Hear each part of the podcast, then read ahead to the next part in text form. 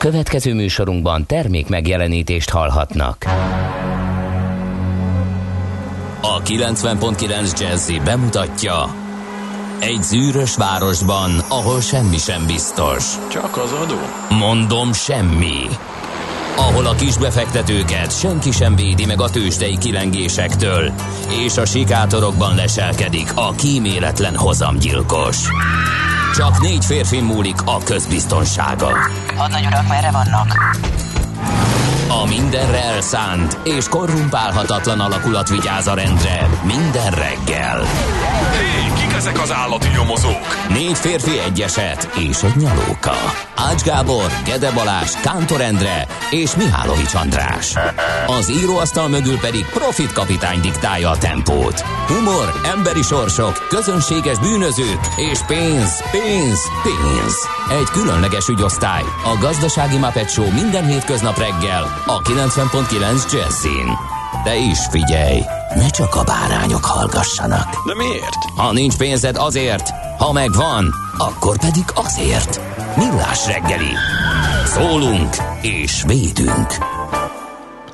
Szép jó reggelt kívánunk, ez tehát itt a Millás reggeli 6 óra 30 perckor vagyunk itt ismét, illetve hát most egy kicsit távolabb egymástól, de Mihálovics András, az egyik műsorvezető, ez a lényeg, a másik vezető pedig Ács Gábor tisztelettel köszöntöm őt is, és az egyvegyült hallgatókat is. Remélem jól fogják érezni magukat. Mi ketten eh, Gaben kollégával minden esetre mindent megpróbálunk megtenni ennek érdekében. Úgy eh, feledhetetlen és önfelett humorral, mint eh, mély tartalommal fogunk szolgálni ma is.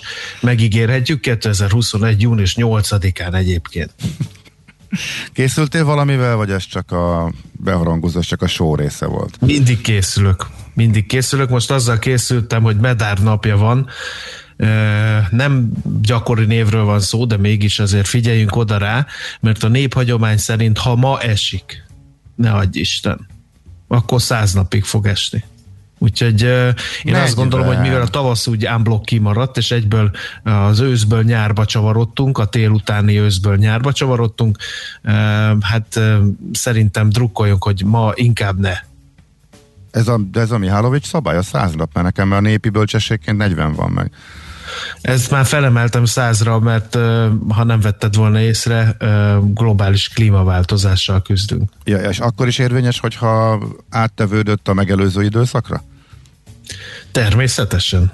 Uh-huh, tehát ha medárnapon esik, akkor vége van az előző 40 napos csapadékos időszaknak. Ramódos Igen, és akkor esik tovább. Még. Ja, esik tovább. Jó.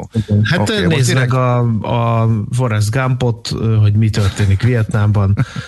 Mindenféle esőről beszámol a címszereplő abban a filmalkotásban, úgyhogy itt is simán lehet olyan, hogy alulról esik, meg fölülről, meg szemerkélő, meg Jó. zuhogó. Tehát nem mindent próbáltunk még ki májusban, drága hát, barátaim, úgyhogy ne akarjunk kipróbálni medárt alkalmából. Akkor óvatosan az időjárás előrejelzésekkel, mert hogy a rövid távok azt mutatják, hogy ma és holnap. Ma kis eséllyel, minimális eséllyel lesz eső, holnap meg valószínűleg nem lesz, de ezek szerint ez csak a, nem tudom, az imperialista nyugatnak a, az akta munkája, vagy nem tudom, minek minősítsük, tehát e, Medard fontosabb, illetve a Medard plusz százas maci szabály, mondhatjuk így. Igen. No, hát és a Helgákat is köszöntsük meg, mert természetesen nekik is nevük napja van ma. Ez a két fő névnap, én nem sorolnám fel kivételesen az összes névnapost, mert most nagyon sok van, egyedül a Kalliopékat emelném még ki, mert nagyon szép név viselői. Kerubinákat hozzátenném mindenképpen. Jó, hát mindenkinek van egy választása. És ma van kérlek szépen az óceánok világnapja is, hát ahhoz képest, hogy világnap van, nagyon ergyán bánunk az óceánokkal, lehet látni, hogy micsoda műanyag szigetek, eh, micsoda túlhalászás, eh, és a többi, és a többi, ne is beszéljünk túl sokat erről, hogy mi mindent csinálunk az óceánokkal, inkább ígérjük meg azt, hogy nem fogunk ilyet tenni. Most persze, nekünk nincs tengerünk, egy csomóan széttárják a karjukat, hogy ők mit tehetnek az óceánok tisztaságáért. Hát minden, mindig tehetünk valamit. Kicsit, ha csökkentjük a műanyag kibocsátásunkat, akkor talán tehetünk mi is valamit az óceánok tisztaságának megőrzéséért. Oké, okay. na nézzük a születésnaposokat is, mert van kit köszönteni. Miért nem akarsz arról beszélni, hogy 1903. június 8-án Miskolc és Diósgyőr között az országban elsőként menetrend szerinti autóbuszjárat indult? De teszt volt, kíváncsi voltam rá. Hát de hogy, miért nem mentek milyen, oda biciklivel? Milyen Hát módon az hívott nincs. fel a figyelmet erre? Igen, igen, igen. 1903-ban. Hát Miskolc és Diósgyőr viszonylag, viszonylag nagy távolság, de erről nekem mindig az jut eszembe, hogy most az elmúlt években akkora probléma van, úgy elfogyott a pénz, hogy már olyan szinten ritkították meg, hogy lényegében a halálán van a teljes Miskolci tömegközlekedés. És hát az én gyerekkoromban én ott nyaraltam, én ott születtem, és a nagyszüleim is eh, ott éltek, úgyhogy én, hát nekem, nekem még az van meg, hogy bárhova, bármikor nagyon sűrűn járnak a buszok, élet van a városban. Ehhez képest ez az élet ez már rég eltűnt, eh, amiket megint láttam, meg hát csak ránéztem a menetrendre, hát lassan közelítünk majd az 1903-as 3-as eh, időszakokhoz, mármint járat sűrűségbe, Miskolc és Diósgyőr között, úgyhogy igen, elég, elég rossz most ott a helyzet sajnos. Egyszer egy szép napon majd eléneklem neked, hogy Mm, Na, elhagyjuk a az idevágó opusz, igen. Igen. Eh, 1843. június 8-án született Szél Kálmán politikus miniszterelnök, akinek a nevét tér viseli ugyan Budapesten, de mindenki továbbra is Moszkva terezi. Érdekes, hogy nem fog kikopni annyira. Nem tudom hány generáció kell ahhoz, hogy a Moszkva térből Szél Kálmán tér legyen a népi említés szintjén is nem csak a hivatalos iratokban, mert egyébként azt vettem észre, hogy a felszabaz már kezd kikopni. Az teljesen, igen. De nekem a gyerekeim, akik már nem látták, vagy nem ismerhették a Moszkvát, ők is átálltak Moszkvára, illetve ebbe nőttek bele, és a hivatalos helyet, és azon, az vicces volt, amikor egyszer hallottam, hogy egymás között is Moszkvát mondanak. Úgyhogy Na ebből fura. merítettem én is a, Igen. Az ihletet, hogy ez nem fog egyszerűen átmenni. Minden esetre megemlékeztünk Szél Kálmán politikus miniszterelnökről. Aztán a születésnaposok közül Koltai János Jászai Mari díjas színművészt emelném ki, Hát- meg Gárdos Pétert, Igen, aki Koltai János. díjas. Hát igen, hozzá is azért nagyon kapcsolódik a Gábor Gábor szerepe, Igen. úgyhogy mindenkinek ő jut eszébe. Szegény biztos küzd is ellene, nem? Én nem láttam, hogy mintha, nem úgy tűnt, mintha érdekelné, ő csinálta a dolgát, és nem foglalkozott vele, az elég a háttérben van, és nem nagyon foglalkozott. Igen, Nekem úgy tűnt. de a magyar, a magyar, a rendszerváltás korának magyar vállalkozói arhetipusát remekül megformálta. Ez a kinyomjuk szilóval, megoldjuk okosba, ne tessék aggódni, majd valami lesz. Kis lóvéval megkenjük, tehát abszolút jól hozta a figurát, nekem nagyon tetszett. Persze, egyértelmű, igen. Bonnie aztán- Tyler. Who I need a hero. Ugye? 1951-ben született Velszi származású rock énekesnő és dalszerző. Most, és Bonnie Tyler. most pedig Bonnie Tyler a Szív teljes napfogyatkozása című dala következik. Itt a Jaj. rádió kívánság műsorában. Igen. Az is. De Vagy Bonnie Tyler, szükségem van egy hősre. De igen. A, rámentem egyébként, eh, körülnéztem, hogy milyen koncertek vannak most, hogy éledezik a piac, és hova lehetne menni, csináltunk nyilván egy gyors tervezést, és eh, Bonnie Tyler jön Budapestre, és csak éppen mindig elhalasztották, tehát eh, mennyi most 70, ugye? Igen, 51. Igen. Üm, igen, 70 éves eh, a mai napon a művésznő, de abszolút eh, aktív, és az ő budapesti koncertje is tolódik egy évet, egy jövőre jön csak eh, az a barban egy gráva, tehát már nem stadionokat tölt, de lesz Bonnie Tyler koncert ismét, úgyhogy jó egészséget kívánunk neki, Igen. és várjuk szeretettel Budapestre. A duranosok kedvéért eh, megköszönöm. Mindenképp. beemelted Nick Rhodes-t, eh, angol zenészt, aki a Duran Duran billentyűse, 1962 június 8-án született, és nem tudom értelmezni Rob Pilátus neve mellett az impostor szót. Aki Ugye- amerikai énekes, de akkor az énekest is idézőjelbe kéne tenni, ha, tenni, hogyha impostorként tituláljuk őt. Mhm. Uh, hát Ugye, még egy van így betátogott. Igen, Milli van egy pillanatra, viszont maradjunk még a Duran Durannél, mert hogyha Bonnie Tylernél megállapítottuk, hogy aktív és koncertezik, eh, akkor azért a Duran Durannál említsük meg, hogy nem annyira aktívak, hogy éppen most jött ki új dalok. Tehát néhány hete jelent meg új dal, és bejelentették a címét és a megjelenés időpontját a vadonatúj albumának a zenekarnak. Tehát a zenekar, a Duran Duran éppen új lemez kiadásában van, és teljesen aktív. Tehát nem csak a régiekből él és koncertezget, hanem új lemezt csináltak. A Covid leállította, tavalyra volt egyébként tervezve, de éppen nem régiben került föl a zenehallgató oldalakra az új dalok. Úgyhogy hát igen, Rob Pilatus nagyon-nagyon nagyon, nagyon szomorú, szomorú, szomorú történet ez az egész, amikor és ugye a, a két a Milli Vanilli tag közül ő volt az, aki kevés, aki úgy jobban elhitte magáról, hogy ő valamit e, tud. Igazából aki, aki hallott, amikor kiderült e, ez volt egyébként az érdekes, hogy pontosan tudták, hogy csalás az egész, és nem ők énekelnek, és kiderült koncerten technikai hiba is volt, de még akkor sem lett belőle botrány, és még ezt követően kapták meg a Grammy díjat, és mentek, és átvették, és szóval nagyon kemény történet. Utána viszont tényleg megvetés tárgya lett a zenekar. Frank Feriennek is, hát mondhatni azt, hogy a karrierjébe került, mert a Boniem után a Milli Vanillivel csinált elképesztő sikertörténetet, és azért rá is ráégett már, mint a producerre, aki összehozta őket, és aki az egész mögött állt. És ő volt az már, mint Drop Pilatus, aki egyáltalán nem tudott énekelni, és ott borzasztó hangja volt, de nagyon próbálkozott vele, és nem értette, és nagyon lecsúszott, és uh, hiszem drog túladagolásban halt meg. A másik srác viszont a mai napig kísérletezik és próbálkozik, neki van valami hangja, és kisebb helyeken fellép, megbékélt azzal, elismerte, amit tett, és, és, és igyekezik, és, és, és ilyen kisebb színtársulatokkal uh, jár föllépni, tehát ami most nem jut eszembe a neve a másik tagjának, a Milli Milli Vanillinek, de hogy eltérőek lettek a, a pályaévek. Egyébként ő segítette uh, Robot, hogy, hogy lejön, igen, igen. Hogy, hogy Rob és Feb. Rob és Feb, igen, igen, igen, igen. Úgyhogy ennyit uh, Rob. Mindössze 32 évesen hunyt el Rob Pilátus, úgyhogy egy igen. tragikus sorsú uh, hős ő ha szabad így neveznünk. Aztán emlékezzünk meg egy elnöki aspiránsról is, Kanye Westről, 21-szeres Grammy díjas amerikai lemezproducer és rapper, és hát ő szeretett volna az amerikai Egyesült Államok elnöke is lenni, és egyébként meg Kim Kardashiannak a ex-férje, mert ugye vállófélben vannak, vagy már el is váltak, nem tudom pontosan. Ezt te követed, te vagy a bulvárguru. Igen, nem követem. Van az a mélység, amit már nem követek, és a kanyeveszt az pont ide tartozik.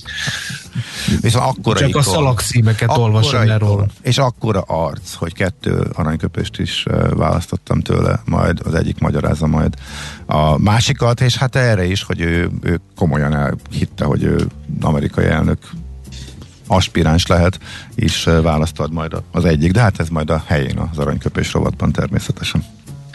No, még két gyors születésnapos megemlékezés. Az egyik Závada Péter, magyar költő zenész, nek a, a, a köszöntés 1982 június 8-án született, illetve egy évvel később Kim Clijsters belga teniszezőnő is született, úgyhogy őt is megünnepeljük. Apropó, ha már így beszéltünk Galla Miklósnak a GM49 összeállása megvan? Mármint egy új, most, éppen? Igen, Most össze lesz GM49 újra összeállnak, és lesz egy koncert. Tényleg? Nem. Igen. Ez nem hallottam. Egész napok óta arra várok, hogy ez, ez közöljen veled, és lefogadtam volna, hogy te jobban tudsz nem, erről. Nem, nem, nem, nekem ez nem volt meg. Majd... Maga a Maestro jelentette be a Facebook oldalán, hogy mit szólnának a, a rajongói egy GM49 koncerthez valamikor ősszel. Ó, most nem tudom, hogy a kötöde, vagy a Mentők című klasszikus hallgatnám meg szívesebben, de hallgatókat megkíméljük tőle. Viszont javasoljuk, hogy keressenek rá, keressetek rá, akik még esetleg nem hallották volna ezeket. Hú, az izgalmas hangzik, az biztos. Mármint a GM49. Ott leszel az első sorban. Természetesen. Figyelj nekem, hogy olyan élményem van, hogy nem tudom, a 90-es évek legelején valamelyik nyáron volt egy olyan, hogy ilyen abszurd esték sorozat, ahol eh, GM49 dalokat, ilyen szabatéri kis helyeken, meg hollószínház előadásokat, meg talán Árpudlán is oda volt keverve, és vegyes fellépő társággal adtak elő, és egészen elkép. Az nekem nagyon megmaradt, egészen elképesztően szórakoztató volt, imádtam, és az ilyen vegyes felvágott volt, úgyhogy sose voltam még, nyilván, nem tudom. Nem tudom. Még, még átgondolom. Minden esetre a hírnek örülök. Az tényleg rendkívül Na, szórakoztató. Na jó, de nem ez jön. Nem ez jön. Hanem gyorsan a közlekedési infót azt még Um, ja, ez, ez tegnapi, várjál, csak, csak már írtam. Figyelj, nekem kettő is van. Lezárás Igen? a 20. kerületben Mártírok útján, a Kossuth Lajos utcánál, mert eltört egy vízvezeték, tehát 20. kerület Mártírok útja, Kossuth Lajos utcánál, illetve egy műszakívás jármű keseríti meg az Andrási úton közlekedők életét, befelé a Vörösmarty utca után a külső sávot foglalja el. Igen, e, ezt most miért kaptuk? Vagy várjál, ez lehet, hogy nem mi kaptuk. Lehet, hogy nem most kaptuk. Nem baj, én azért elmondom, mert most is vége a blokknak, és lesz idő pihenni. Figyelj, Lajoska hatalmas C betűket rajzol kishugára, mikor bejön az anyukája, mit csinálsz a kishugoddal? Hát én csak becézem. Vissza a között. Nem, tehát ez indokolatlan, ezt, ne, ezt nem láttam. Én sem láttam indokát, de, de elmondtam. Na, azt mondja, hogy Dékartás. Azon csodálkoztam, hogy tegnap rosszabb idő is volt, eső is volt Észak-Pesten, illetve Budapesttől északra, és mégis rövidebb menetidőről számolt be Dékartás, aki majdnem percre pontosan ugyanakkor indult a szokásos útvonalán Vácról Pestre, hogy tegnap örömmel jelentette a 28 percet, ma viszont már korán írt, illetve ugyanakkor indult, és utána a műsor előtt írt, hogy a Szerencs utcai lámpánál már kezd alakulni a torlódás minden szakaszon. Erősebb forgalmi viszonyok között lehet közlekedni, mint tegnap 32 percet mért ő. Meglepő, általában hétfő szokott erősebb lenni, főleg, hogyha még rossz idő is van. Készüljetek tehát nagy forgalomra. További közlekedési infokat is várunk, és akkor majd egy 7 óra után egy csokorba foglalva el is mondjuk őket.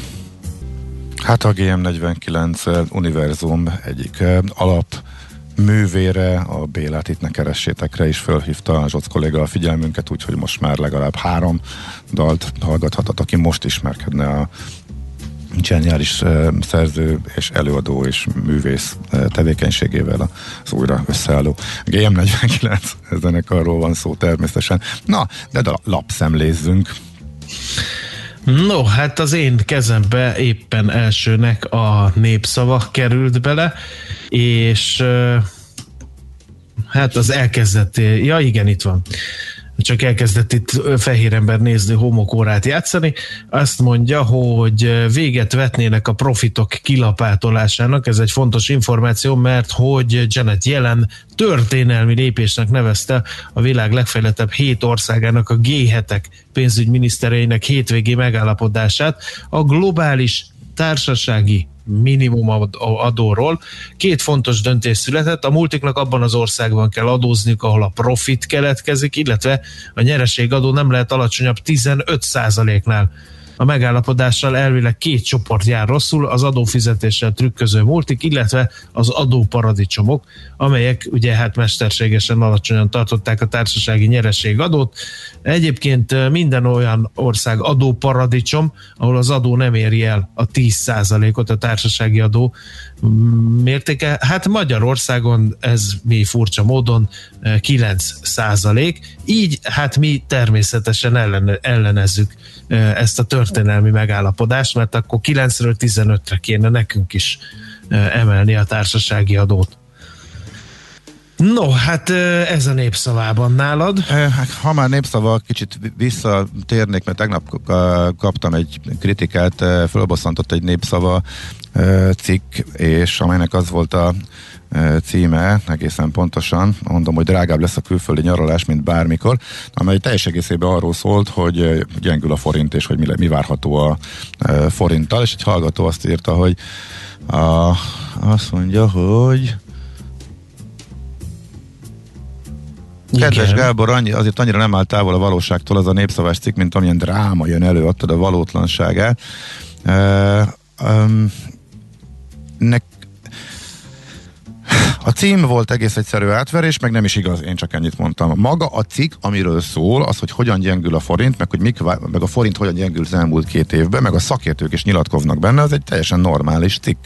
E, én csak a címre mondtam, hogy e, teljesen félrevezető, tehát teljesen más ról szól, és amúgy pedig a drágább lesz a külföldi nyaralás, mint bármikor, az meg nem igaz. Erre a hallgató írja a saját tapasztalata szerint igaz, én meg merész bátran állíthatom, hogy már tavaly is egy átlagos magyarok által is látogatott külföldi tengerparti szállás az jóval olcsóbb volt a koronajárvány miatt, és az a rácsökkenés ez jóval nagyobb volt, mint ami az elmúlt két évben például a forint árfolyamán látszott, tehát most már bőven 10%-on belül van a két év ezelőttihez képest a, gyengülés, és ennél sokkal nagyobb árcsökkenések vannak, mint a görög, mint a, az olasz tengerparton. Horvátországban állítólag, ugye azt nem annyira ismerem, ott kicsit kisebb a csökkenés, sőt vannak stagnálós részek is, de ezt már én is eh, szakértők eh, felmérés alapján, meg a szállás.hu-nak volt erről egy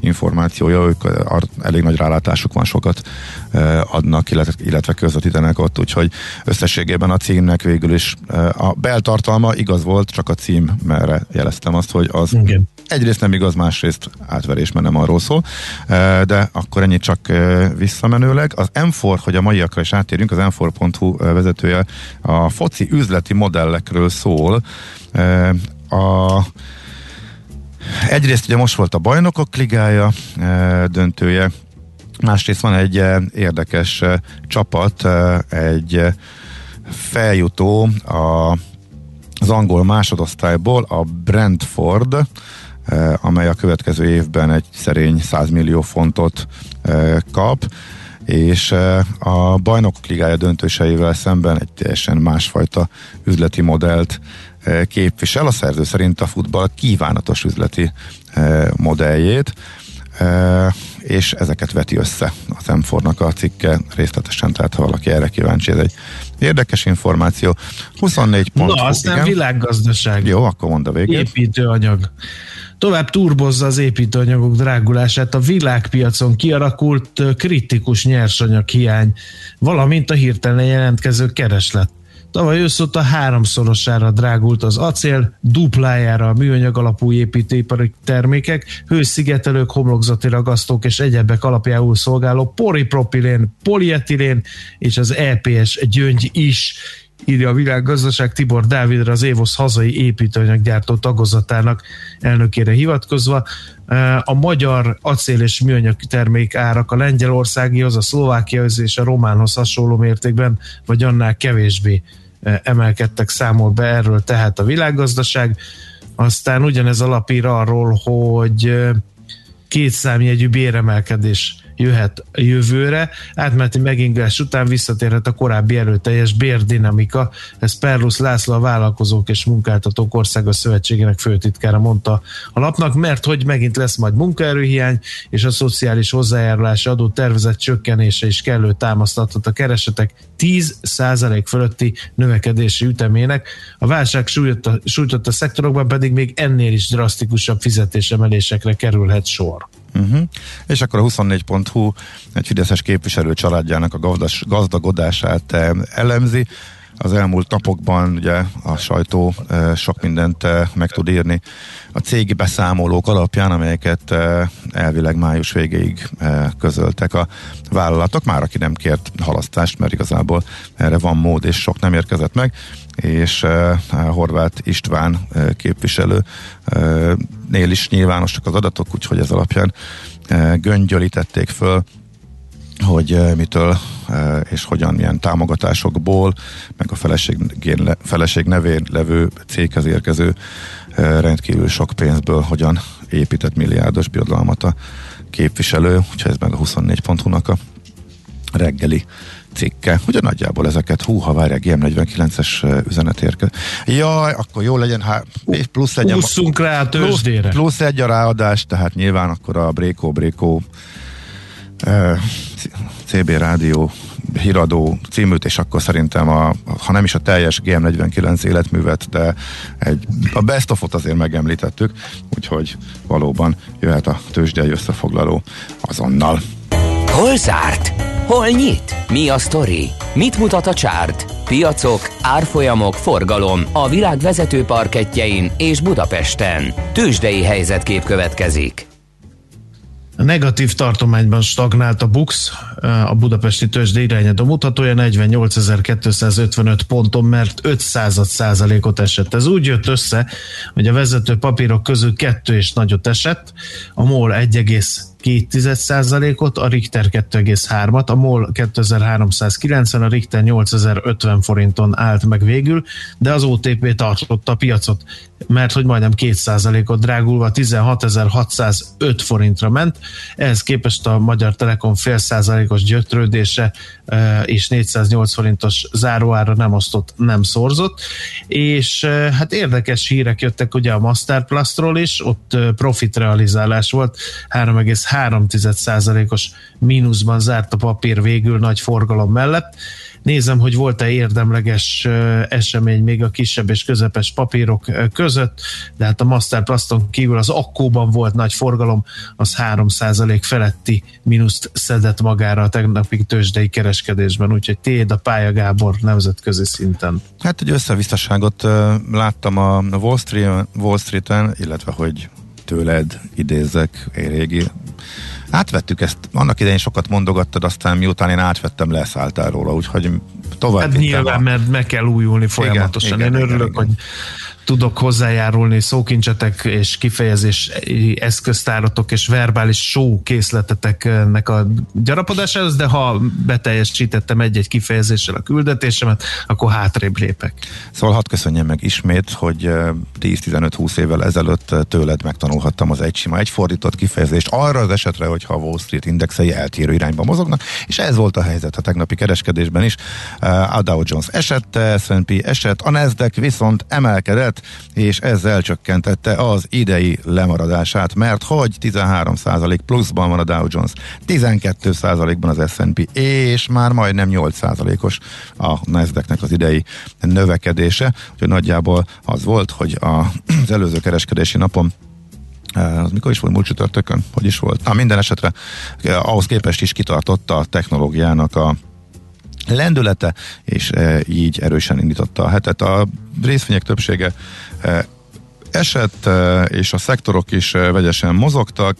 11 e, nagy e, szektor van az S&P indexben, és ebből 7 ment lefele, 4 emelkedett összesen, így jött össze ez a, az egy sima, egy fordított vegyes felvágott, nem voltak kiemelkedtek, illetve a nagy cégek igen, kicsit emelkedtek, csak a Facebook 2%-a az már jónak számít. Ami nagy ugrás volt, az a Biogen, amely majdnem 40%-ot ment arra, hogy az Alzheimer kórra készülő gyógyszere megkapta a jóváhagyást, és ez a többi biotech céget is fölfelé mozdította.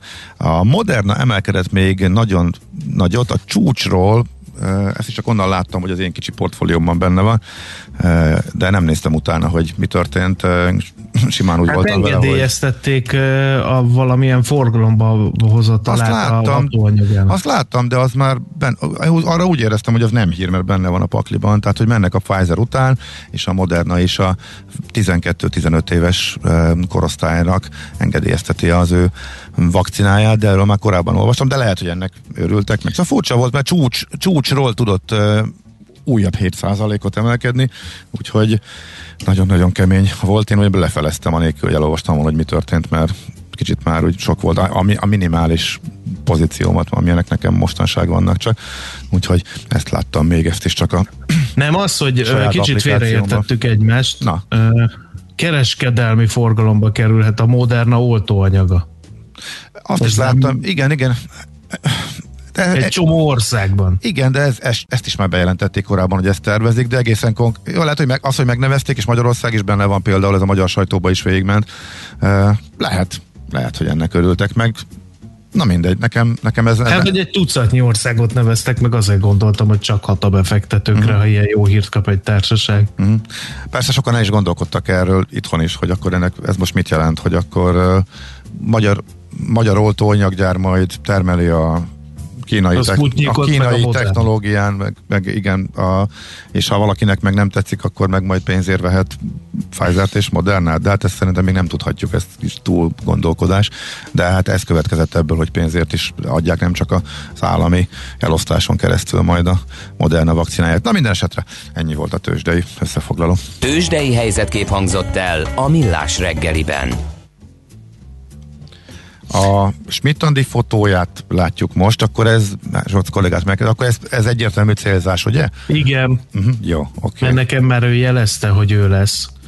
De plusz információt nem adott, úgyhogy a szokásos felmagasztalást későbbre fogjuk halasztani. És a- Ha meg tudunk róla többet, mert az, hogy ma jó reggelt ma én leszek, ez, ebből nem tudok kostort fonni, nagyon sajnálom. Ez szokatlanul karcsú tőle, mert hogy az álmosság mutatóját is szokta közölni veled ilyenkor, és ezt most elhallgatja. Na, Hát meg, hogy most kávé, vagy tea, mm. tegnap szerkesztett, vagy nem, ma lesz minden frissen, tehát egy, egy csomó minden információval kiszokott tömni, de hát most ez na elmond. jó, akkor kíváncsian várjuk, és ítéljük meg együtt Schmidt kollégina pörgősségi együtthatóját. Műsorunkban termék megjelenítést hallhattak. Reklám. Tudod, a csőd szélére sodródott Ernő és az a csodakanca, meg Ferenc József? Nincs meg. Kincsem. Nekünk megvan. Tovább bővül a filmjó kínálata az örök klasszikusok mellett friss magyar sikerfilmekkel. Havi előfizetéssel vagy filmenkénti kölcsönzéssel. Filmjó. Az új magyar filmélmény. A saját szemednek hinni fogsz. Most megmutatjuk a 11. kerület legújabb lakóparkját. Gyere el a Metrodom örmező lakópark nyílt napjára, és hagyd, hogy elvarázsoljon a környék. Nézd meg a medencét, a wellness a mintalakást, és szeres bele egy életre. Metrodom örmező nyílt napok. Június 18-19. További információ metrodom.hu Reklámot hallottak. Hírek a 90.9 Jazzin. Elismerik Szlovákiában a magyar oltási igazolványokat. Ismét lehet pályázni elektromos biciklikre. Nyári idő várható a folytatásban, sok napsütéssel, ma akár 30-31 fokot is mérhetünk. Jó reggelt kívánok a mikrofonnál Schmidt Andi. Szlovákia elismeri a magyar oltási igazolványokat, így elfogadja az orosz és kínai oltóanyaggal végzett oltásokat is. Szlovákiában mától kezdték használni a Sputnik V-t, korábban csak a Pfizer, Moderna és AstraZeneca oltóanyagait alkalmazták. Közben döntöttek arról, hogy már a napokban elkezdik oltani a 12 és 15 év közötti gyerekeket. Jelentősen csökkent a fertőzöttek száma Szlovéniában, miközben felgyorsult az oltási kampány. Egy nap alatt 57 új esetet jegyeztek fel, és két beteg halála köthető a koronavírushoz. Eddig a felnőtt lakosság csak nem 42%-a kapta meg legalább az első oltást. A szomszédos Horvátországban is javultak a járványügyi mutatók, a lakosság átoltottsága 40%-os. Ma szavaz az országgyűlés a jövő évi költségvetési javaslathoz érkezett összegző módosító indítványról. A pénzügyminiszter azt mondta, hogy csak a pénzügyi egyensúlyt megőrző javaslatokat támogatja a kormány. Varga Mihály Facebook posztjában bírálta az ellenzéki módosítókat, amelyek szavai szerint 8800 milliárd forinttal borítanák fel a költségvetést. A Költségvetési Bizottság DK-s elnöke szerint a pénzügyminiszter nem mond igazat az ellenzék büdzséhez benyújtott módosítóiról. Varjú László szerint nem az ellenzék javaslatai, hanem a pénzügyminiszter döntései miatt adósodott el az ország. Alapbéremelést nem, az eddigi Budapest pótlék fenntartását viszont tartalmazza az idei bér részmegállapodás a BKV-nál. A társaság vezetése és a szakszervezetek között létrejött egyesség azt is tartalmazza, hogy ebben az évben nem lesz létszámcsökkentés. Ugyanakkor forráshiány miatt egyelőre alapbéremelés sem lesz, ezért van szó részmegállapodásról. A BKV igazgatósága emellett egy összesen 5 milliárd forintos folyószámla hitelkeretről szóló tenderről döntött.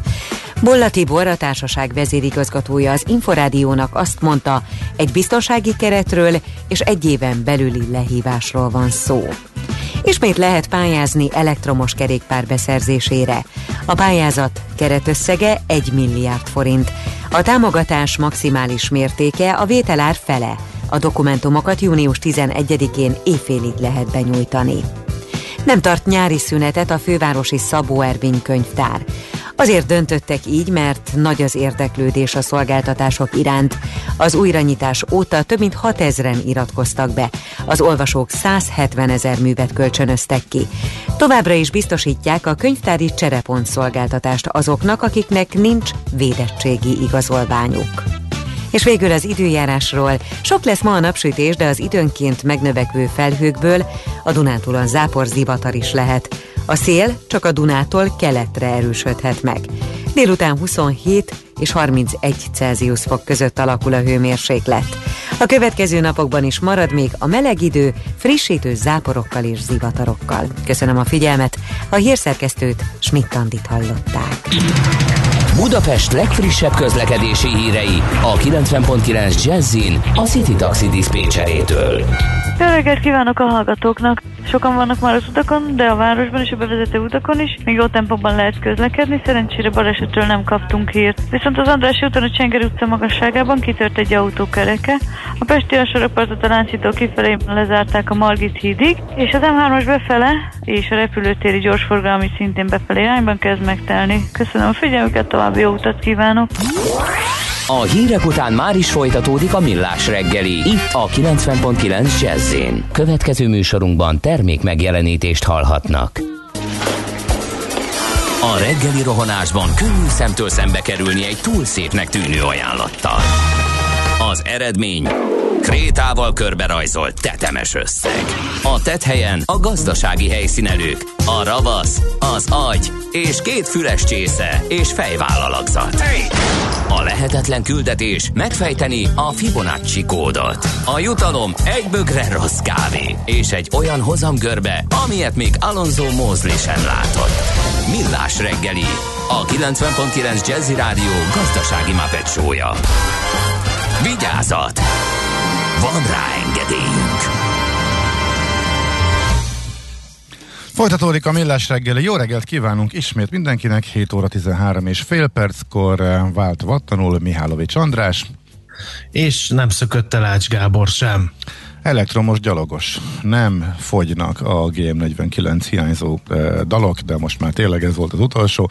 Annak apropóján, hogy András felhívta a figyelmemet, hogy Gala Miklós összerántja a zenekart és koncertezni fog, derült ki a Facebookos bejelentésből. Ez az üzenet is a 06 30 20 10 909-es elérhetőségünk egyikére, egészen konkrétan a Viberre érkezett, de WhatsApp és jó reg GSM távirat is küldhető nekünk ugyanezen a számon, úgyhogy ezek az elérhetőségeink. Na, nézzük, hogy mi újság az utakon. Budapest legfrissebb közlekedési hírei, itt a 90.9 jazz Arról beszéltünk, hogy az András úton befelé a Vörösmarty utca után külső sávban egy műszaki hibás jármű vesztegel, illetve arról is, hogy lezárták a 20. kerületben a Mártirok útját a Kossuth Lajos utcánál, mert ott eltört egy vízvezetékcső, de arról nem ejtettünk szót, hogy baleset is történt a 16. kerületben még hozzá a Rákosi úton, emiatt le is zárták a Rákosi utat a Battyányi utcánál. Szokásos ácsorgásról ír a hallgató az M3-ason eh, befelé, és a reptéri, a gyorsforgalmi befelé néztem rá, mert hogy a taxisok is kiemelték, hogy ott áll, és pont azt néztem az elmúlt napokon, hogy milyen ügyesen megtalálták a ter- kerülő utakat a, az autósok, de ma úgy tűnik, hogy kevesen találták meg, mert ma az előző napokhoz, hetekhez képest. A lezárás utáni két nap káosza után e, enyhült a feszültség, most tényleg nagyon hosszúnak tűnik a az ácsorgás, tehát a Ferihegy gyorsforgalmi befelé. És hát igen, érdekes kérdés, miért nem lehet ilyenkor irányt váltani, tehát a reggeli csúcsban azt a bizonyos egysávos szakaszt kifelé biztosítani, és nem befelé biztosítani, és mondjuk kifele lehetne lezárás. Ezt javasolt egy hallgató, de nem tudom mi az oka annak, hogy ez nem megvalósítható, és hogy a forgalmat jobban terelni ez a megoldás esetleg. Budapest, Budapest, te csodás! Hírek, információk, érdekességek, események Budapestről és környékéről. Kicsit elnaív kérdésnek érzem a címben megfogalmazott, munkacímben megfogalmazott felvetését a szerkesztő úrnak, miszerint miért kell annyira az államnak a budapesti reptér? Hát meg kell és kész. Megválaszoltam én ezt, de ennél felkentebb szakértőt is felkértünk a téma körbejárására, ő pedig Varga G. Gábor gazdasági újságíró, az Egek Ura blog szerkesztője. Szervusz, jó reggelt! Sziasztok, jó reggelt kívánok! Hát figyelj, megint beindult az üzengetés, és most már elég hosszú ideje megy a nyomásgyakorlás a tulajdonosokra a magyar állam részéről, de most talán minden eddiginél komolyabb odaszúrást láttunk Palkovics miniszter részéről egy újságcikkben, hogy na, nektek, elmagyarázta a tulajdonosnak, hogy nektek az nem kell, rosszul álltok, adjátok el, nekünk olcsón. De és val- amit az elmúlt 16 évben csináltatok, az is egy egy... Nagy semmi volt. Igen, igen, igen. És akkor, de ez... Tehát e... mindezt a méltán híres vasárnap.hu című orgánumban igen kemény kérdésekre válaszolva. Igen. Na szóval mi áll a háttérben, hogy nagyon-nagyon szeretnék... Minek kell az államnak a reptér? Ezt, ezt hagyd ne én válaszoljam meg, mert a minek kell a válasz, tehát erre szerintem te megadtad a legadekváltabb választ, András. Hát de akkor járjunk körül szakmai érdekkel. A világban általában állami tulajdonban vannak a repülőterek, vagy magántulajdonban? Egyébként 50-50. Amerikában Amerikában például a repülőtérek nagy része nem is állami, hanem helyi önkormányzati, vagy valamilyen helyi community tulajdonban vannak. A a Európai Unió nagy részében általában valamilyen magántulajdonban. Egyébként lehet, hogy annak a magántulajdonnak az ország színe az egybeesik az adott országgal, tehát sok nagy csomópont azért nincs külföldi kézben, úgymond, de hát ugye az Európai Unióban a külföldiség maga az ugye a tőke szabad áramlásával az egy elég absztrakt fogalomnak számít, és bizony nagyon sok olyan, olyan repülőtér van, a világon, amit külföldi befektetők üzemeltetnek, általában soha nem tulajdonolnak, tehát maga a tulajdonjog az mindig helyi. Én pedig teszem hozzá, hogy nagyon utálom ezt a külföldi befektető kifejezést. Tehát, hogy, hogy azért nagyon vegyes a kép. Nyilván az, hogy és szerintem itt van a fontos az, hogy egy repülőtér jól legyen menedzselve, annak az árképzése olyan legyen, ami támogatja a forgalmat, hogy az a repülőtér valóban üzleti lehetőséget teremtsen vállalkozások tucatjainak, és megélhetést teremtsen emberek ezreinek, tízezreinek, hajtóereje legyen a turizmusnak, hajtóereje legyen a logisztikai iparágnak, stb. stb. Tehát, hogy ezek a dolgok jól legyenek csinálva, az nyilvánvalóan stratégiai kérdés minden közösségben, minden országban. Uh-huh. Az, hogy ezt nálunk az állam tudná a legjobban csinálni, én az mondjuk a legfinomabb kifejezés azt mondom, hogy eléggé meg vagyok lepődve ezen a feltételen. Ráadásul ez a szegény reptér már nem először uh, vitatárgya, mert hogy uh, ugye um, volt, uh, amikor kanadai uh, tulajdonban volt, ott is valami pereskedés, már nem emlékszem, mert én nagyon-nagyon régen írtam róla egy uh, azóta megszűnt orgánumban, és az úgy zárult, hogy 18 milliárd forintos kártérítést kellett fizetnie a magyar államnak, mert ott is ki lett túrva az üzemeltető, úgyhogy hát most nem erről van szó, mert nem pereskedés van, hanem egy üzleti ajánlat született, ugye? Nem született üzleti ajánlat, tehát amiről most szólnak ezek az üzengetések az az, hogy majd lesz egy méltányos, hangsúlyozom, méltányos ajánlata a kormánynak a repülőtér tulajdonosai felé, valamint hogy a miniszter urat felhatalmazták, tehát így már kormánybiztosi minőségben is tárgyalhat ennek az egész folyamatnak az előkészítéséről, és hogy nem hogy mondják, tehát olyan jognyilatkozatokat is megtehet, amelyek nem vonnak maguk után fizetési kötelezettséget. Jelentsen ez bármit is egyébként. A lényeg a lényeg, hogy szerintem itt jelen pillanatban ott tartunk, hogy a magyar állam vagy a magyar kormány egy erős szándékot nyilvánított ki, hogy neki e, szándékában áll ezt a jelenlegi tulajdonosi struktúrát megváltoztatni, akár úgy is, hogy megszerzi az egészet, akár úgy is, és ezt nevezik úgymond minimum programnak, hogy legalább többségi tulajdon szerez. Hogy ebben mi a logika, azt nyilván ők, ők sokkal jobban tudják. Az biztos, hogy ez nem lesz egy Einstein, mint, mint a korábbi kanadai tranzakció volt. Uh-huh. Uh-huh. És egy, Egyébként egy, milyen állapotban van a reptér üzemeltetője? Megfontolhatja ezt az ajánlatot, vagy bírja tőkével, és átvészeli a nehéz időket, kibírja, amíg újra vissza nem tér a, a reptér forgalma normális kerékvágásba? Ugye ez a repülőtér, ez egy 70, ez a, a 2005-ben, amikor ez privatizáció megvalósult, akkor ez egy 75 éves üzemeltetési szerződés formájában valósult meg. Ebből van még hátra tulajdonképpen 59 év, hogyha jól matekozom, de ez kora reggeli órán nem biztos, hogy gramra megvan. Valójában ugye az a helyzet, hogy ez a repülőtér, mint financiális profittermelő eszköz nagyon-nagyon jó állapotban van.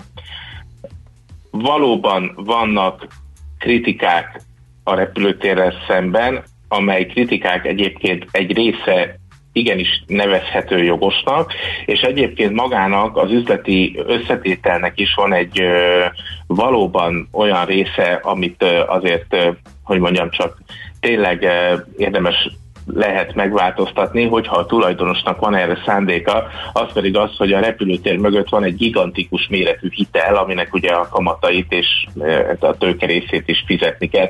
Egyébként most nem kell ezekben a covidos időkben, mert, e, mert a szerződés az úgy rendelkezik, hogyha a magyar állam kiadja a felmentvényt arra, hogy e, hogy, hogy, ez, hogy, hogy van valamilyen viszmajor, akkor nem kell, és ez megtörtént, ez kiderül a repülőtér leadott kiegészítő mellékletéből.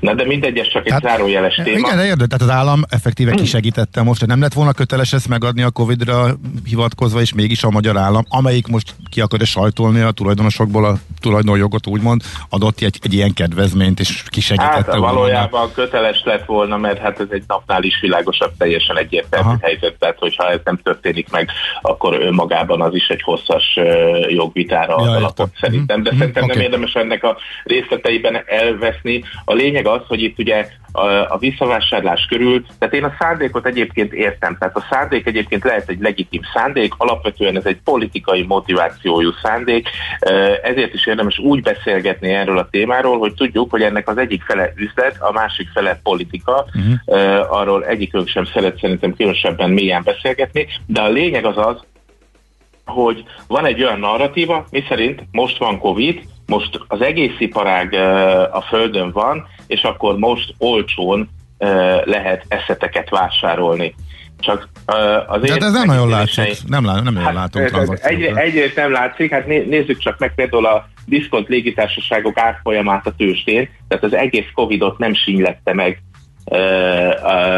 nagyon e, ez a, ez a, ezeknek a cégeknek az árfolyama, nyilván más régi társaságoké pedig igen, de a repülőtér esetében az az van, hogy mivel ugye még a hátralévő 59 évre számoljuk a nyereségtermelő képességet, e, gyakorlatilag a, majd, hogy nem édes mindegy kategória, hogy most egy, kettő, vagy akár három, öt évig e, szerényebb lesz a jövedelemtermelő képessége a repülőtérnek. Ez egyáltalán nem befolyásolja az árat.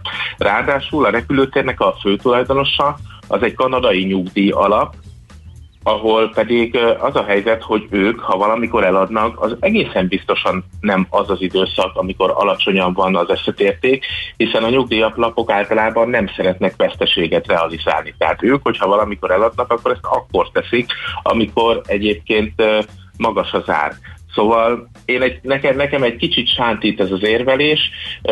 Két végletben szoktam ennek kapcsán gondolkodni. Az egyik az, hogy már megszületett valamilyen díl, és most zajlik a körberajzolása a dolognak. A másik pedig az az, Egyébként erre ebbe az ominózus vasárnap.hu cikkben is példa volt, hogy egyébként ez most egy jó alkalom arra, hogy a, a, a gyurcsányozást azt egy hosszú időn át felszínen tartható témaként kezeljük, tehát ebben a, ebben a cikkben is azért is csak arra futott ki, hogy a, uh-huh. hogy a repteret is eladták, meg a rélkargót is eladták, és fú, Aha, jó, és igen, ez még nyilván a következő időszakban uh, napi renden maradhat, de azért gondolom, hogy csak emiatt nem csinálnák ezt, mert azért egy két éve indult történet, amikor még sossz messze volt a választás, meg nem volt ez a kiélezett helyzet. Tehát egy, egy kívülről úgy tűnik, hogy azért egy jól felépített akció volt, a kezdeti apró beszólogatásoktól elkezdve, hogy hát koszos a budi, meg hogy ez a fapados terminál ez egy katasztrófa, és erre mondjuk reagált is a tulajdonos, megcsináltak egy, fölépítettek egy új, és modern várót, és tettek ezek ellen a dolgok ellen, nagy fejlesztéseket vállaltak, tehát ezekre abszolút reagált a tulajdonos, de ez már két éve indul, csak mindig egy-egy lépéssel közelebb jönnek, inkább úgy tűnik, hogy, hogy szeretnék, szeretnék, és egyre inkább szeretnék, de hát igazából nehéz fogást találni a tulajdonosokon. Hát most ugye ezek a kritikák, amiket említettél, ezek igazak is. Egyébként ezeket valóban, amikor emiatt élesbe fordult egy-egy viszony, akkor ezeket meg is változtatták. Valahol van azonban ennek a résznek egy objektív vagy ennek a témának egy objektív része, nevezetesen az, hogy a privatizációs szerződés nagyon részletesen előírta azt, hogy mikor mennyit kell fejleszteni ezen a létesítményen, nem csak állagmegóvási, hanem tulajdonképpen értéknövelési célral. Ezek a fejlesztések egyébként mind megtörténtek, tehát például az a Skyport nevű utasépület, amiben most utazunk, az is ennek a, a, ennek a fejlesztésnek a része, és ezt minden egyes áldott évben a magyar állam leigazolta, hogy igen, a tulajdonos teljesítette a szerződésben vállalt kötelezettségeit, tehát ma visszafelé mutogatni ilyen értelemben ez nem látszik túlságosan erős érznek. Arról pedig nem is beszélve, hogy például a fapados karám, amit említettünk, ami tényleg egyébként egy vállalhatatlan vállalhatatlan dolog volt utas és minden szempontból. Arról pedig azért az tény, hogy ez a diszkont légitársaságokkal akkoriban gramra ki lett tárgyalva. Tehát az a fapados karám, az a diszkont légitársaságok igényei szerint lett kialakítva. Én elég részletesen mm. ráláttam annak idején a Malév csődjének a következményeit követve az akkori folyamatokra és sajnos ezt, ezt, ezt, ezt ki kell mondani, hogy ez nem egyedül a repülőték üzemeltetőjének a, az igénytelensége, hanem ez egy kis speciális gazdasági ökoszisztéma, és az akkor kialakult szituációban közösen kialkudott konstrukció, amit hát egyébként nyilvánvalóan meg kellett változtatni. Hogyha most turizmus szempontból stratégiai oldalról nézzük, akkor én egyébként azt gondolom, hogy ma az hogy a város, tehát hogy állami tulajdonban legyen a repülőtér, az az én megítélésem szerint egy sokkal kevésbé prioritás, mint sem az, hogy most itt lenne a kegyelmi pillanat arra, hogy az állam, hogyha akar, magyar tulajdonosok bevonásával csináljon egy saját légitársaságot, amivel ö, végre ismét terem Budapesten egy itteni bázisú ö, légitársaságot. Ennek nem feltétlenül kell olyannak lennie, mint a Malév, lehet teljesen másmilyen is, de turisztikai és gazdasági kapcsolat szempontjából szerintem sokkal inkább stratégiai kérdés lehet, mint mondjuk a repülőtér megszerzése. De erre nem volt példa azért az elmúlt 30 évben, hogy ezt bárki sikerrel megcsinálta volna. Miért gondolod, hogy ez működhetne anélkül, hogy a állami adófizetői pénzeket kelljen lapátolni bele folyamatosan, és hogy ez megállna a lábán?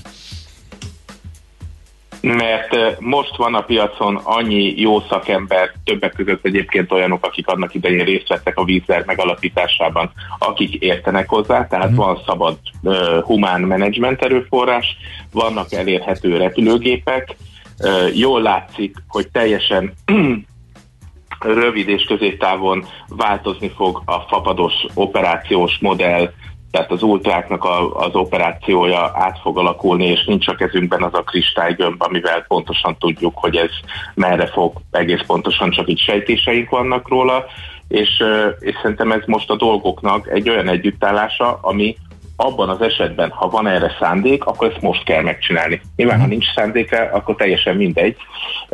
De igen, mo- igen mocorgás. Most, most a feltételek kedve, kedvezőek. Ez igaz, mocorgást látunk azért több országban, például, hogy Izlandon is megcsinálták, illetve az már indul is. Igen, igen, ez, ez kétségtelen.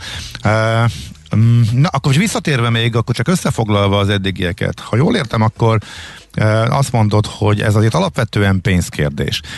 Tehát itt nincsen, az eladó jó alkupozícióban van, ő nem fogja olcsón odaadni, mert igazából nincs rákényszerítve, hosszú távon ez egy kiválóan működő vállalat, a feltételeket, az elvárásokat teljesítette, most már igazából nagy minőségi problémák sincsenek a reptérrel, tehát az államnak lényegében így a mélyen a zsebébe kell nyúlni, tehát az a van olyan ár kategória ezek szerint, hogy a magyar állam birtokon belül kerüljön, illetve kifizesse a tulajdonost ezek szerint? Hát nekem az üzletember barátaim mindig azt szokták mondani, hogy figyelj, minden eladó, tehát mindig van az az mhm. ár, amivel birtokon belőle lehet kerülni. Az a kérdés, és ez innentől politika. Tehát mi, miután elfogadjuk, hogy van ilyen ár, azt is elfogadhatjuk, hogy ha viszont a kormányzatnak a szándéka erős, akkor elő fogja teremteni ezt az árat. Egyébként a gigantikus költségvetési hiány tervezéssel uh-huh. egyébként szerintem meg is teremtették erre a lehetőséget, csak ugye ezt egy ö, prémium árnak hívják, nem pedig egy méltányos árnak, amiről a miniszter úr beszél. Tehát uh-huh. itt szerintem itt alapvetően ez lehet a különbség. Igen, egy nagyon attraktív árat felkínálva meg lehet vásárolni a repülőteret, akár a többségi, akár a teljes tulajdon részét. És utána még egy nagy halom lóvét bele kell tolni, hogyha fejleszteni szeretnék, ugyebár. Hát meg azért nagyon komoly üzleti lehetőségek vannak, tehát a repülőtéren a földi kiszolgálástól, a vendéglátáson át, a kereskedelemig, tehát azért az is egyfajta gazdasági stratégiai és hatalom, hogyha, hogyha valaki birtokolja azt az irányítási képességet, hogy milyen vállalkozások jutnak lehetőséghez a repülőtéren. Uh-huh. Bár mondjuk Jó. ezeknek a nagy részét az állam szabályozóként is meg tudja tenni, szóval ehhez nem feltétlenül uh-huh. kell kifizetni két milliárd eurót. Oké, uh-huh. oké. Okay, okay. Nagyon szépen köszönjük tisztában látunk, és hát kíváncsian várjuk akkor a további fejleményeket. Szép napot, jó munkát! További szép műsort, sziasztok! Köszi, köszi, szia, szia! Na, hát Varga Gáborral, gazdasági újságíróval, légipari szakértővel, az Egek Ura blog eh, szerkesztőjével beszélgettünk arról, hogy milyen áron, vagy milyen feltételek mellett lejárhat az állam sikerrel, hogy megszerezze a budapesti repülőteret üzemeltető céget. Nekünk a Gellért hegy a Himalája. A Millás reggeli fővárossal és környékével foglalkozó rovata hangzott el.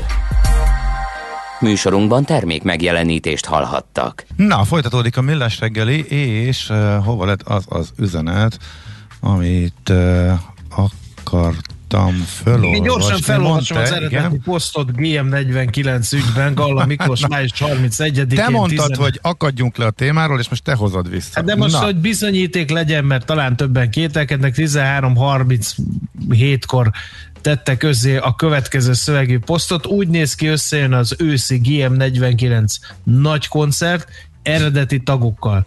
Teljesen élőben fogunk játszani, minden ismert és jó dal elhangzik, erős két óra lesz a műsor, a tervezett helyszín Budafok. Akarjátok? Legyen, jöttök? Tehát ez az, ez az eredeti okay, hát, a eb, eb, szöveghű leírata. Ebben minden benne van, ez a lényeg.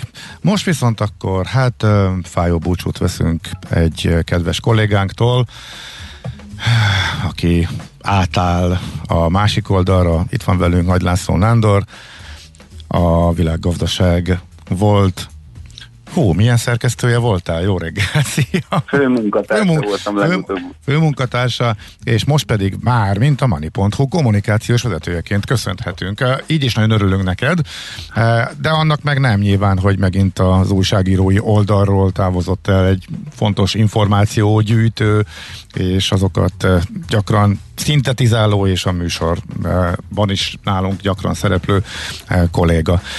Uh, Azt de... azért ne temessétek annyira, szerintem azért lesznek ugyanúgy hírek, Na. amiket majd megosztok a világgal. Jó, ezt akartuk kérdezni, tehát bármiről beszélhetsz ezentúl is, képben leszel, stb. kereshetünk ilyesmi, Természetesen.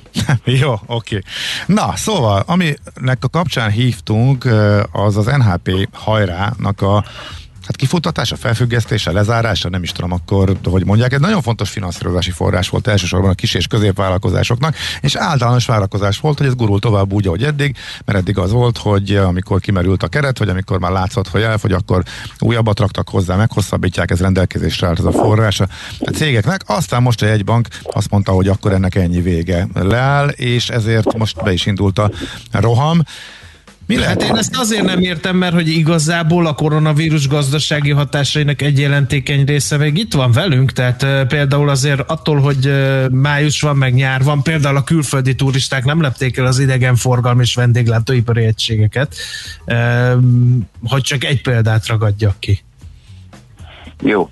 Na, azt gondolom, hogy egyrészt még mindig azt nevel, nevel, de ha úgy is lesz, hogy most megáll ez a program, azt azért nem szabad eljutatni tőle, hogy az elmúlt évtizednek a legnagyobb programja volt. Persze. Ugye 8 éve, 8 éve működik az NHP, és különböző hullámokban több mint 73 ezer vállalkozás kapott közel 6 ezer milliárd forintnyi forrást, úgyhogy az MNB úgy becsli, hogy a csak ez a termékkör 4,5%-kal járult hozzá a gazdasági növekedéshez az elmúlt években. Mhm. Mondhatjuk, hogy majd, ne, mondhatjuk úgy, hogy majd nem ingyen hitel, ugye? Hát igen, ugye ez a 2,5%-on volt belőve, amennyin az ügyfelek kaphatták, de ugye egyrészt a, a banki verseny már ezt is mélyen lejjebb nyomta, meg hát ugye amikor ez bejött a 2,5%, akkor az adott ö, időszakban a hitelekhez képest igen jelentékeny diszkontot tartalmazott. Most már azért a olcsó források idején, ami persze most lehet, hogy ki fog futni a következő hetekben, hónapokban, e, a két és fél százalék már azért viszonylag magasnak volt tudható, e, hiszen a pénzintézetek is versenyeztek, meg hát a kamat környezet is eléggé alacsony volt. Úgyhogy jellemzően bőven a két és fél százalék alatt e, hiteleztek most már a mhm. pénzintézetek ezzel a forrással.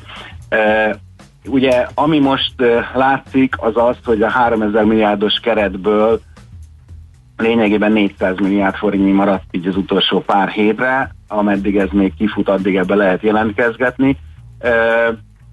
Én, én még mindig nem zárom ki, hogy, hogy lesz egy ráemelés, de, de ez, ez egyrészt gazdaságpolitikai kérdésé kezd alakulni. A másik, amit talán érdemes ebbe belevenni, hogy azért mellette, az NHP mellett nagyon sok olyan krízisprogram marad, amelyet lehet a refinanszírozás, olcsó refinanszírozásra használni, hiszen az MFB és az Exim krízishiteleket már meghosszabbították, azok évvégéig rendelkezésre állnak a, vállalkozások számára, úgyhogy ott még azért van forrás, ne felejtsük el, pont az MFB egyre szélesebbre nyitja a kamatmentes újraindítási gyors kölcsönnek a, a le, feligénylési lehetőségét, az ugye az egészen kicsi vállalkozásoknak a 10 millió forintos maximális hitelösszeg az nagyon-nagyon kedvező.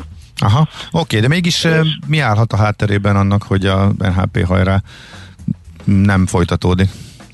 Én, én ezt mondom, hogy lehet, hogy itt egy kicsit változhat a gazdaságpolitika. Mm, vannak hírek arról, hogy, hogy most egy kicsit más irányba mozdul a kormányzat, és más irányba mozdul az MNB és ebben most van egy vita közöttük, ezt korábban is uh-huh. megszoktuk, hogy időről időre voltak hullámhegyek és hullámvölgyek a két intézménynek a kapcsolatában.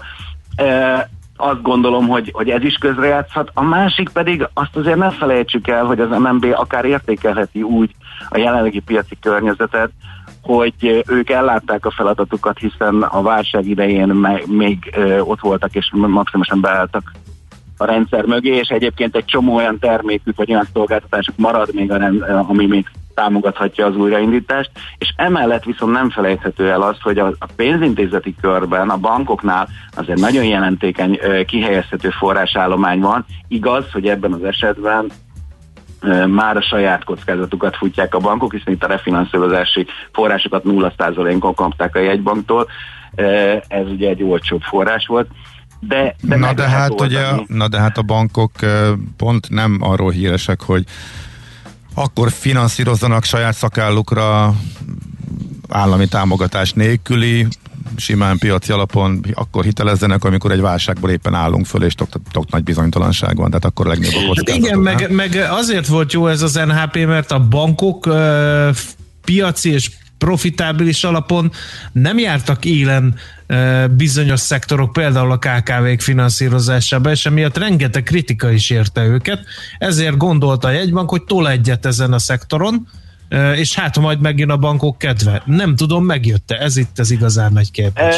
Ezt ugye nehéz abban az időszakban megnézni, amikor mm, vannak ugye nullás hitelek, amiket azért egy pénzintézet sehogy se tud kigazdálkodni meg eh, ne felejtkezzünk el arról, hogy azért itt a következő hónapokban elég komolyan érkeznek majd megint újabb EU-s források, hiszen az újraítási pénzeket most az Európai Unió is fogja jelentékeny módon kiszorni. Tehát ilyen környezetben egy kicsit nehezebb is a pénzintézeteknek a sors vagy lehetősége, de mondom, azt gondolom, hogy meg lehet találni egy olyan megoldást, ami, ami mind a két oldalon megfelelő. Emlékeztetnék arra, hogy a Széchenyi kártya konstrukcióknál ugye nem arról szól, hogy a forrást adja oda a kormányzat, vagy a, hanem, hanem kamattámogatást fizet.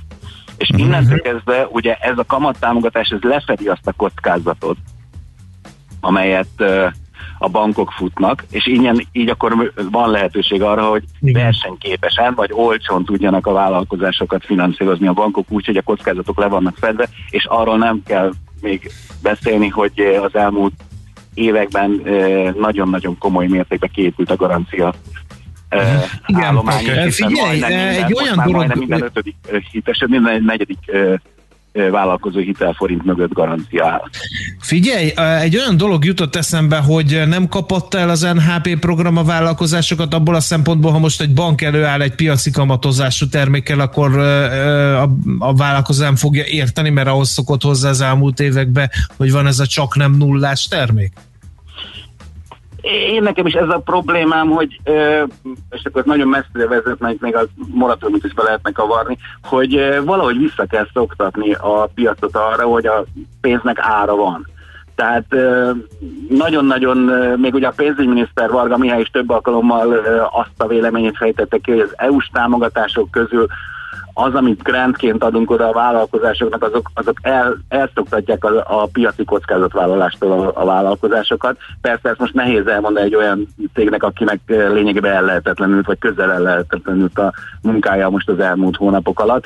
Ebben az időszakban biztos, hogy fontos, hogy ilyen ö, olcsó források, vagy akár nullás források jöjjenek, de ne felejtsük el, hogy reményeink szerint azért csak túl leszünk már végre ezen a válságon, és akkor pedig a felívelésben amikor újraindul Persze. a fogyasztás, újraindul a kereskedelem, akkor, akkor ezek a cégek szerintem hitelképesek. Jó, világos, akkor a szoktatás az, az érthető, itt a videózítés furcsa eh, egy kicsit, de azt mondod, hogy ezek szerint eh, valami még jönni fog, tehát valami helyettesítő, vagy valami áthidaló termék azért várható bejelentés? Eh, én, én azt gondolom, hogy, hogy kell még erre az időszakra, hogy ezt most a jegybank fog egy új megoldást kitalálni, én az NHP helyett nem találnék ki újat, vagy a kormányzat lép egy másik fajta irányba, ezt nem tudom, és mellette mondom, vannak még azért elérhető források, csak ezeket máshogy, meg más máshol kell megkeresni, bár az MFB-nek a forrásait ugye az MFB pontokon lehet le, e, utolérni, abból is rengeteg van, az Eximnek lényegében a legnagyobb kereskedelmi bankokban az Exim megvan, és ott már nem, nem feltétlenül csak exportot finanszírozó megoldások vannak, uh-huh. a Széchenyi kártya pedig szintén egy elég széles körben elterjedt. Oké. Okay. Na figyelj, akkor váltsunk egy témát szívedhez közel álló cikkel, vagy elemzéssel. Hát nagyon tetszik. Debütáltál nagyon tetszik. az új, TV, új helyeden. Chips, és áruhitel. és foci. Hát foci elbé. De nem, nem értem, tehát nem értem. A chipset értem, a lapos tévét is értem, de hogy miért pont áruhitel, hogy lehessen chipset meg lapos tévét venni? A foci no. elbére? Szóval az egyik az, ami nagyon érdekes kérdés, hogy a korábbi években, mint újságíró, és mindig simán tudtam ezt mondani, hogy most akkor indul az áruhitel szezon, hiszen jön, a, jön az EB, mindenki kivetítőn akarja nézni, vagy minimum 65 tolos otthoni képernyőn majd a meccseket, e, és ehhez képest, amikor megkérdeztük a kereskedőket, akkor azt mondták, hogy ők most arra már annyira nem számítanak, mert hogy a járvány ideje alatt e, az emberek betároztak ezekből a készülékekből, mert otthon ültek, és nem volt uh-huh. mit csinálni, otthon akartak nézni jó filmeket, ezért, ezért már betárasztak ebből. Lehet egy ilyen last minute hatás, mert ugye most a héten nagyon sokan ocsudnak föl, hogy péntektől kezdődik az EB, és ugye jövő kedden az első magyar meccset láthatjuk a portugálok ellen a puskásból. Úgyhogy előfordulhat az, hogy most még lesz egy ilyen last minute bevásárlás, de, de ez, ez minden. Klasszikusan a kereskedői oldalt megtámogatva azok a pénzintézetek, akik itt az áruhitelezésben, meg a, ezeknél a retailereknél ott vannak, azok elindítanak szokásos akciókat, amit ilyenkor a kereskedőkkel együtt csinálnak. Ezek a nullás THM-es akciók, amiket lehet tudni, hogy egy bizonyos vagy hosszú futamidőre, vagy rövide futamidőre, de ingyen kapunk hitelt. Ugye ennek is van egy hátültője, hogy nem árt megnézni, hogy én az a tévé mondjuk egy hónappal ezelőtt milyen áron volt bent, amit most nulla, nullás THM-re lehet elvinni, de most... Uh-huh. Meg hogy tényleg nulla el nulla, ezt ugye versenyhivatalos koromból mondom. lehet, lehet, lehet ezzel is játszani, igen, sok minden van. Azt gondolom, hogy ettől függetlenül ö, vannak ilyen regisztrációs díjak, meg ilyenek, amiket az emberek ilyenkor ö, meglepődnek, hogy ilyen is van. Valamiféleképpen azért ingyen hozzánk vágnak pénz lehetőséget, hogy részletekbe fizessünk. Ez egy érdekes kérdés. A másik kör viszont az az, hogy az idei évben ugye nagyon-nagyon komoly mértékben számítanak a pénzintézetek arra, hogy megindul a fedezet nélküli hitelezés, ez a személyi hitelek piaca. Nagyon sok pénzintézet azt mondja, hogy igazából nem is nagyon érdemes most külön mondjuk a foci EB-re, vagy akár az olimpiára külön akciókat hirdetni, mert egyrészt a személyhiteleknek a piacában sokkal kevésbé van benne azt, hogy nagy képernyős színes tévéket vásároljunk, hanem más célokra szeretnének idén költeni az emberek. Az egyik az biztos, hogy a lakásfelújítás, illetve egyéb elmarasztott fogyasztás, beruházás, ami működik. De várjál, a, a lakásfelújításra van külön erre a célra szolgáló hitel, hitel lehetőség is. De, de, de, de nem véletlenül nagyon sok pénzintézet, ugye ez egy döntően jelzálog alapú, ez a 3%-os kamatozással elérhető lakásfelújítási uh-huh. termék, de nagyon sok pénzintézet azt mondja, hogy lehet, hogy az ügyfélnek megéri egy picit magasabb kamatszinten finanszírozni, viszont sokkal gyorsabban és nem túl bonyolultan megkapni személyhitelben Aha. azt az összeget, amit a támogatásban majd vissza szeretnek érni hiszen mondjuk a, ezeket az online kínálható személyhiteleket mondjuk 20-25 perc alatt a saját bankom, hogyha megfelelő a hitelmúltam, akkor oda fogja nekem adni, és szinte mindegyik pénzintézet úgy alakított át a személyhitel konstrukcióját, hogy a megfeleljen a lakásfelújítási terméknek, azaz bármikor a futamidő alatt egy összegben maximum 3 millió forintig, ugye ez a lakástámogatási összegnek a maximuma, ingyenesen elő vagy végtörlesztést engedélyez. Aha, tehát bármikor fejezem be a felújítást, benyújtom a számlákat, és az állam visszatéríti a pénzemet, abból kapásból a hitelt törleszthetem is vissza. Így van, így Aha, van. Így van. És akkor ez a piac, ez kialakította az erre a megfelelő konstrukciót. Uh-huh. Oké, okay. hát ez érdekesen hangzik. Jó van, hát nagyon szépen köszönjük, hogy akkor beszéltünk, sok sikert akkor az új munkahelyeden, és akkor majd folytatjuk továbbra is eh, más témákkal, várunk szeretettel a műsorba. Sziasztok! Köszik! Ciao, szia, szia! Nagy László Nándorral beszélgettünk tehát, aki mostantól a Mani.hu kommunikációs vezetőjeként, illetve szakértőjeként dolgozik, és egyrészt az NHB... Nézed a foci elbét majd? uh, igen, de nyilván magyar meccseket, meg nagyjából a kieséses Ja, nem tudom. rendszerbe kapcsolódom János be. János vagyok az ügyben. Hát most, most szereted a focit, vagy nem érdekel, vagy nem? Most ilyen, nem? Nem tudom. Miért? Négy éve nézted? Vagy öt éve? Nem. És három éve a VB-t? Az se. Hát akkor ben most miért döntő. kéne? De, de jó, nem vagyok de, benne biztos. Mindig a döntőt akarom megnézni, de az a legergyább meccs, mert ott már senki nem kockáztat. De akkor meg miért a... kéne, akkor most miért kéne nézned? Hát ha nem érdekel, akkor nem érdekel. Azért, mert nem, egy része itthon hát van. Nem, hát. muszáj úszni kell az árral, mert a hallgatók számon kérik. Ja, a hallgató, föláldozod magad a hallgatók miatt. És hát ezért nyilván. Kell... Nyilván. Hát, ez óriási. Na, adjuk át a terepet Schmidt Andinak, meg az ő híreinek. Uh, annyit tudtunk meg uh, drága hírovasok kolléginákról, hogy ágyból szerkezte híreket ma reggel, úgyhogy uh, hogy ez egy fontos adalék, és az is fontos adalék, hogy van eper is nála, és gyanítom nem fogja félni használni. A kérdés, ami felvetült ezzel kapcsolatban bennem, hogy szerkeszteni ágyban és epre tenni, az, az nem fog-e maradandó károsodást okozni az ágyneműben, vagy van-e valami tuti tipje a eperfoltok kihozatalára, de a hírcsokor az biztos nem erről fog szólni. Műsorunkban termék megjelenítést hallhattak.